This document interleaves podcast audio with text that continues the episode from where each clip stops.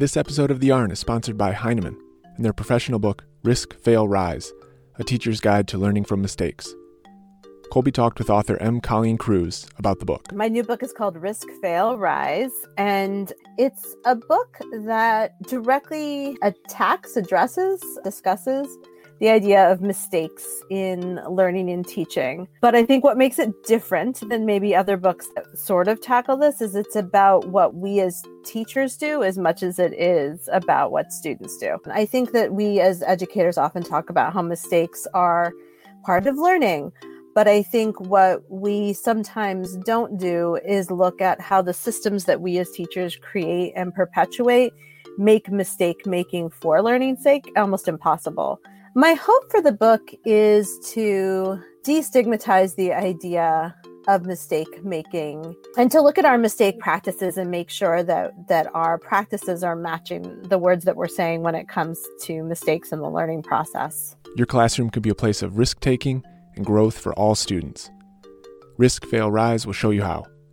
Visit Heinemann.com to learn more and order a copy.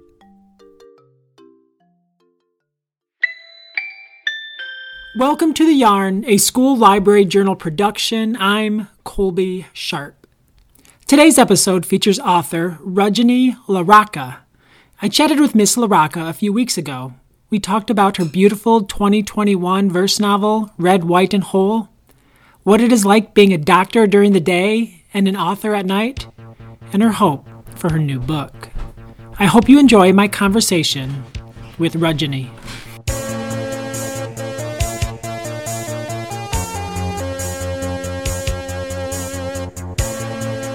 Give us the elevator pitch for Red, White, and Whole.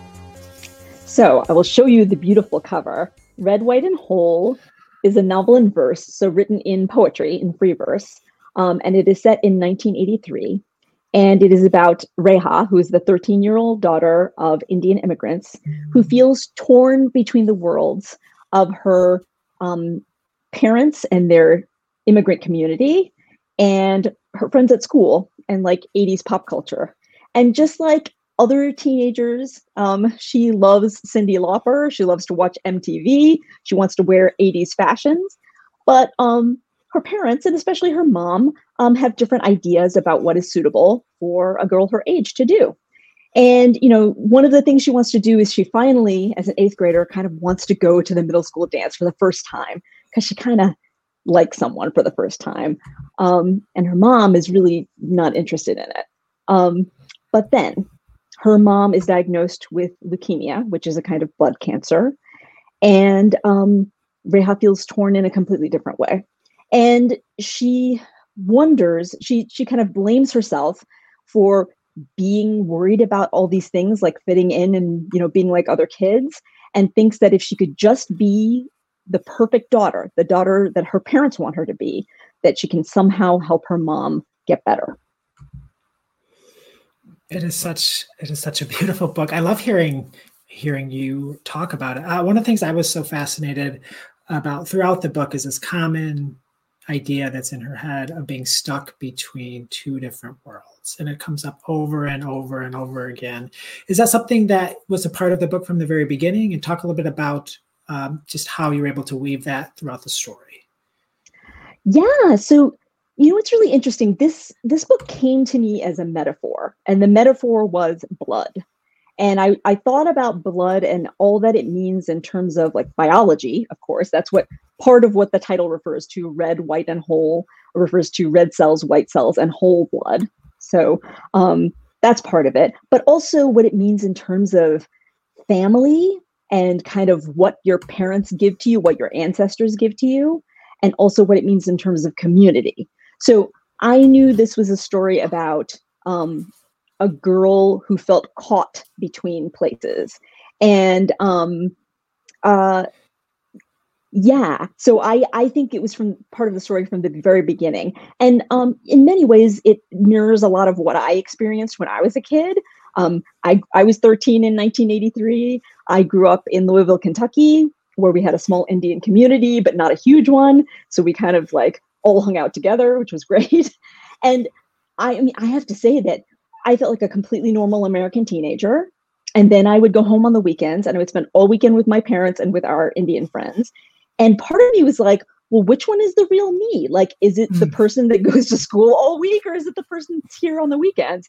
And I felt that kind of sense. And, um, you know, we had uh, we had extended family in India. We would go every few years and see them uh, during the summer.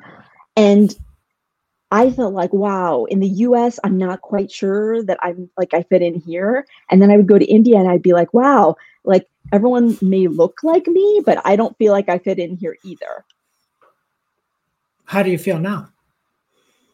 Oh, I as a you know, as an adult, I think as somebody as you get older, you realize that you decide where you belong. And so, you know, I I was lucky enough to find the person that I was going to marry very young uh, in life, and um, so we were together, and we were um, a family, like very like quickly. And um, he's not Indian; he's Italian American, and his family has been nothing but wonderful to me, and my family's been wonderful to him, and uh, and it worked. and so, um, you know, I part of what I think I wrote this book was that I wanted to tell my past self that it can work out, that you decide um, where you belong and who you belong to, and you find the people who get you and understand you and love you. What do you think your past self uh, would think of how things have turned out? well, I think she'd be really um, excited and happy. Um, I think she would be horrified that I wrote a book about it. Think she'd be like, "Why did you take like the most embarrassing moments of my life and put it in a book?" Um, you know, and to be clear, this is not a memoir. This is definitely fiction. Um, but there are emotions in this book and like thoughts that I, that like came right from the thoughts I had when I was thirteen. I'm fascinated that um, that with the setting of, of like you growing up in Louisville, Kentucky, and talking about that. Uh, I just knowing the impact that it had uh, on, for instance, I just read a book about uh, Kwame Alexander and James Patterson's becoming Muhammad Ali, and the fact just what it was like for him growing up in, in Louisville, Kentucky, and I'm sure that a lot of cities um, share similar things and have their own uniqueness to them. Uh, do you think that things are similar to what they were like when you grew up in Louisville in the 80s? Do you, and, and I know they've been in the in the news as well uh, mm. for not so great things this past year with Breonna Taylor. So how would you describe Louisville and what you remember of it and what you know about it now? I I loved growing up in Louisville. It was it was a wonderful place to grow up. Um, it had a lot of culture. Um, it had, you know, it has an opera, it has a ballet, it has like a fine arts center. Like it was a pretty remarkable place. And um, you know, I will I, I say this, Reha feels this in the book because the community that she grows up in really is very much like the place that I grew up in. So, you know, as an immigrant, um, it's interesting, you know, that your experience can be very different depending on where you uh, live. And the community was large enough that there were people around, like who shared um, kind of what it was like to be an immigrant at the time. Um, when, when we first moved there, like you know, there was no Indian grocery store. Like it was a, it was just a completely different world, you know. And then as we lived there, you know, more and more people came, and there were all these kind of interesting things that popped up, including Indian groceries. Um, but uh, but because it was a small community, we kind of hung out with everybody. And mm. so that was really wonderful because when when communities get large enough, at least Indian communities, there's so many languages, so many religions, so many regions of the country that are varied. And most of the time, people hang out with people who speak their language exclusively. And for example, I had cousins who grew up in Houston, Texas, which has an enormous Indian community. And when I went to visit them at one point, they were like, "Oh yeah, you know, I was like, all your friends, like they all come from the same part of India. And they're like, yeah. I was like, I can't even comprehend that. That's like so wild to me. But anyway, so I got to meet a wide variety of people from a wide variety of places. And that made like, that was wonderful. And Louisville itself is a very progressive, welcoming city. They used to have these things in the summer called heritage weekends where they, um, they would have like you know different communities on each weekend of the summer and then people would come and we would make food and there would be dance um, performances and there would be music and all kinds of stuff we used to have a ball. Like we, you know, basically like all year long we'd plan for the next summer and then get ready to perform and do all our things. It was it was a great place. Mm. It- and um, I loved it there. But you know, it was a smaller place compared to some other places that I've lived in. And um, by the end of high school, I was like, you know, I feel like I know everybody, which was not true, but it felt like that. And I was like, I, I kind of need to get out of here and get someplace bigger. So I came to school in the Boston area, and then we never left, and that's where I am now. But I, I love Louisville. I'm so fascinated by how people's journeys to what people what the journey of an author is like. Like how in the world did this girl from Louisville who went to medical school and is a practicing doctor also writes middle grade fiction? I just don't understand how that works. So can you talk about like when you first loved writing or maybe you hated writing and how in the world this all came together? Okay, so I should warn you if you haven't figured this out yet, I am a strange person. Okay. I, Those are the I best mean, kind. exactly. I've always been a little weird. Okay. I've always liked lots of things, like lots of things. I there are actually very few things that I don't like learning about. Like I actually I can't think about things that I I don't can't think of a thing that I wouldn't want to learn about. And um so I loved books. I loved books. Like was obsessed with them from a very very very young age. Like I was just like I was that kid and I'm an only child. So I was always like at the table with a book. And bless my parents, they just let me read whatever it was I wanted to read. They were not going to complain about that. So I read a lot and I, I wrote a decent amount, like probably like creatively, but not very well. Um, and I will tell you, but I also knew from a very young age that I wanted to be a doctor. And it was because of a book. There was a book called, let's see if I have it here. Oh, I don't see it right now. Oh, here it is. Hold on. It's out of print, but I managed to find it. It's called Ouch. all about hurts and uh, all about cuts and other hurts. Okay. All right. And this is like from like 1977 okay and i have to tell you i can still remember the diagram of oh where is it let's see oh here we go here we go okay guys so i read this this is like when you get cut and like the little blood vessel this little capillary breaks and then the blood comes out and the white blood cells come and like heal things and and then there's the platelet plug and the fibrin and the scab that forms. Okay. I still remember that. I remember reading this book and being like, that's too cool that like all this stuff happens and you don't have to think about it and it just happens and like you get better. Right. And so I knew kind of early on, I was like, I, I, I want to do this. But I also loved reading and I loved writing.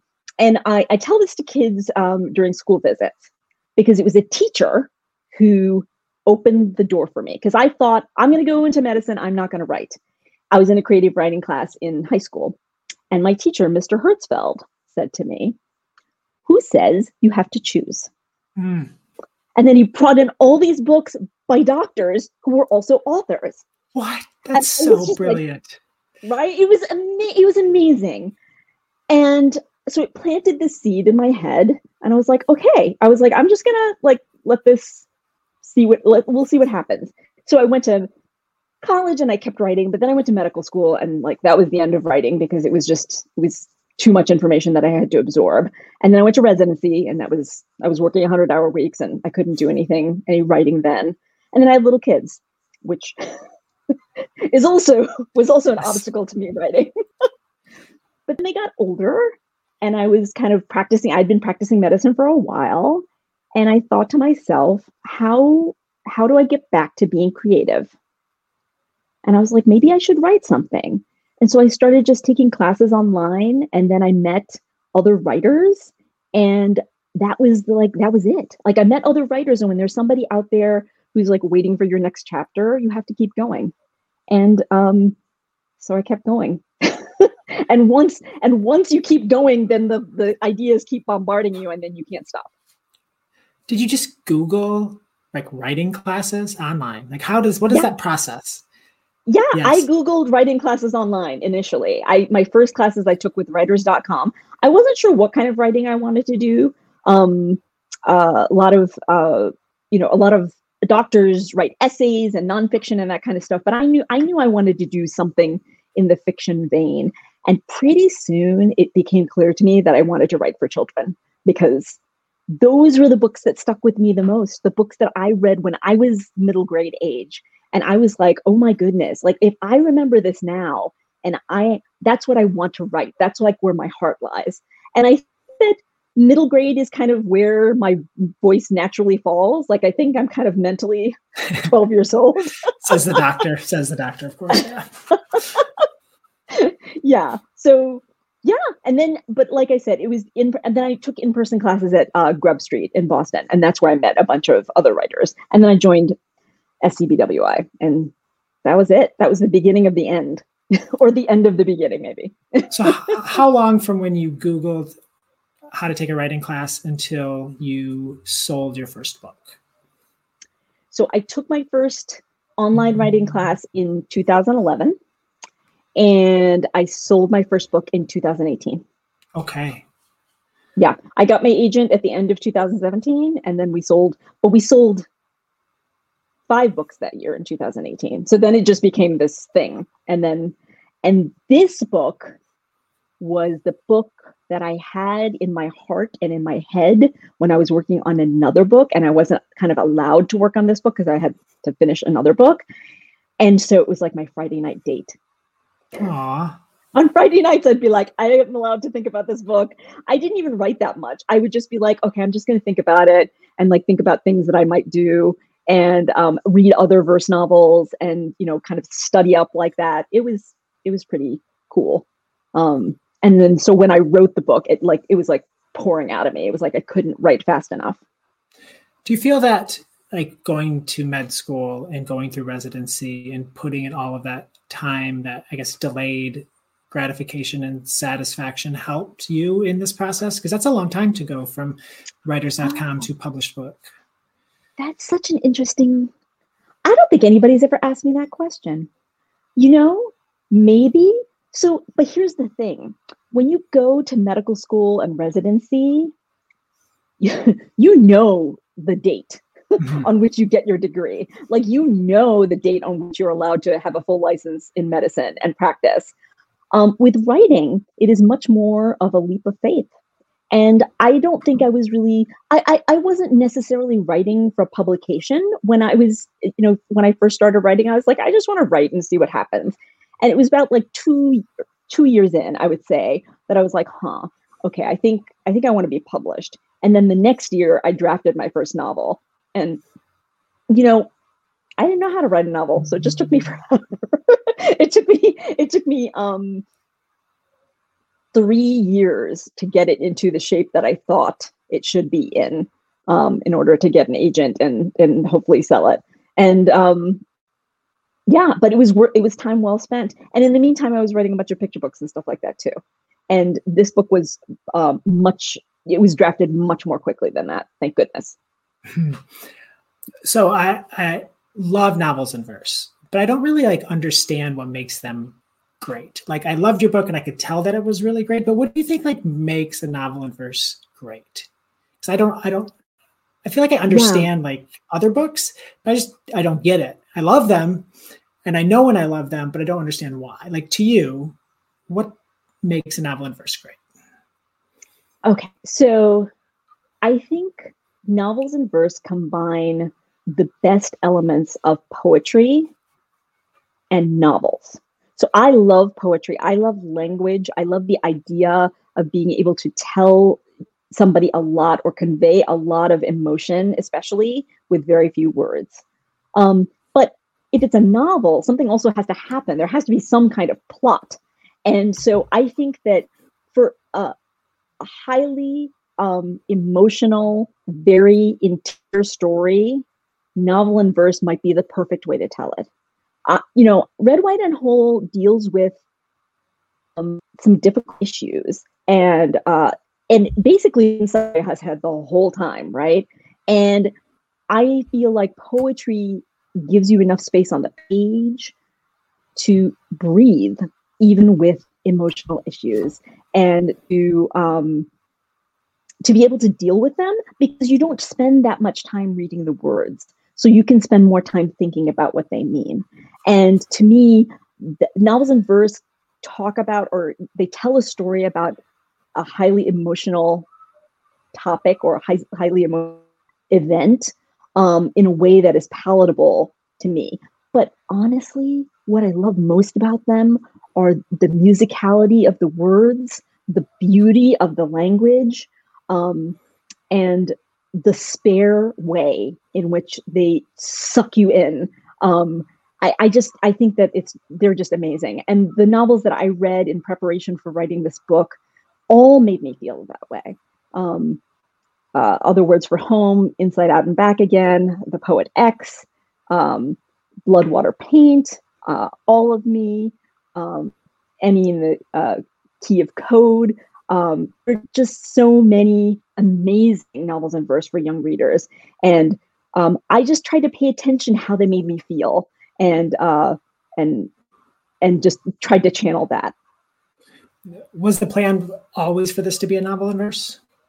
It was when when the idea first came to me, I was like, I think this needs to be in verse. And then I the next thought I had was, but I don't know if I can do it. Yeah. like I don't know how to do that, and like I've never written anything in verse before. Um, I write picture books that are you know that can be lyrical, and some of them are in rhyme. Um, but I was like, oh, like an entire story, like a novel. Like I don't know if I can do that, but I just tried. I think it worked out pretty well for you. So, uh, and I found this year, I don't know what it is about this year, I am loving reading novels in verse aloud to my fifth graders.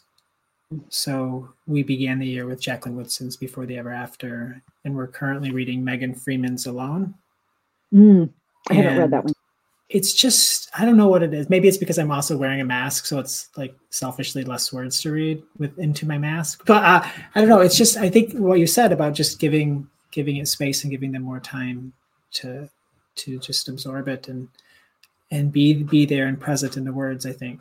That makes that makes a lot of sense. One last question. What is your hope for red white and whole? Oh. Well i will tell you that uh, as somebody who loved books like from a very young age but who never really saw her my own experience um, reflected in a book until I was an adult, um, but still empathized with every character I ever read about. I hope that readers see themselves in this story, um, that they can help, that, that it helps them understand what somebody else who's going through something difficult might be going through. Um, and to uh, understand that uh, we decide where we belong, that even when you feel torn apart or that you don't know if you're good enough um, or if you fit with a certain group of people, that to seek out the ones who um, care about you and support you, um, and that your story matters no matter hmm. who you are. Um, I don't think at 13, I mean, if I were a 13, if me at 13 thinking about writing a story like this, I would have lost my mind. I would have just been like, there's no way I can do this. Um, but I think it's important because uh, we all struggle with these same things. I think it is kind of universal um, in adolescence to be torn between wanting to be like everyone else and wanting to be unique. And so I hope that um, uh, readers understand that and that um, they know that the people who love us understand us more than we think they do.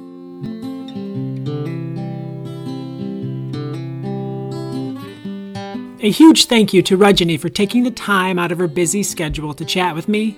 Thank you to Heinemann Publishing for sponsoring this episode. Thank you to Philip Stead for creating our theme song.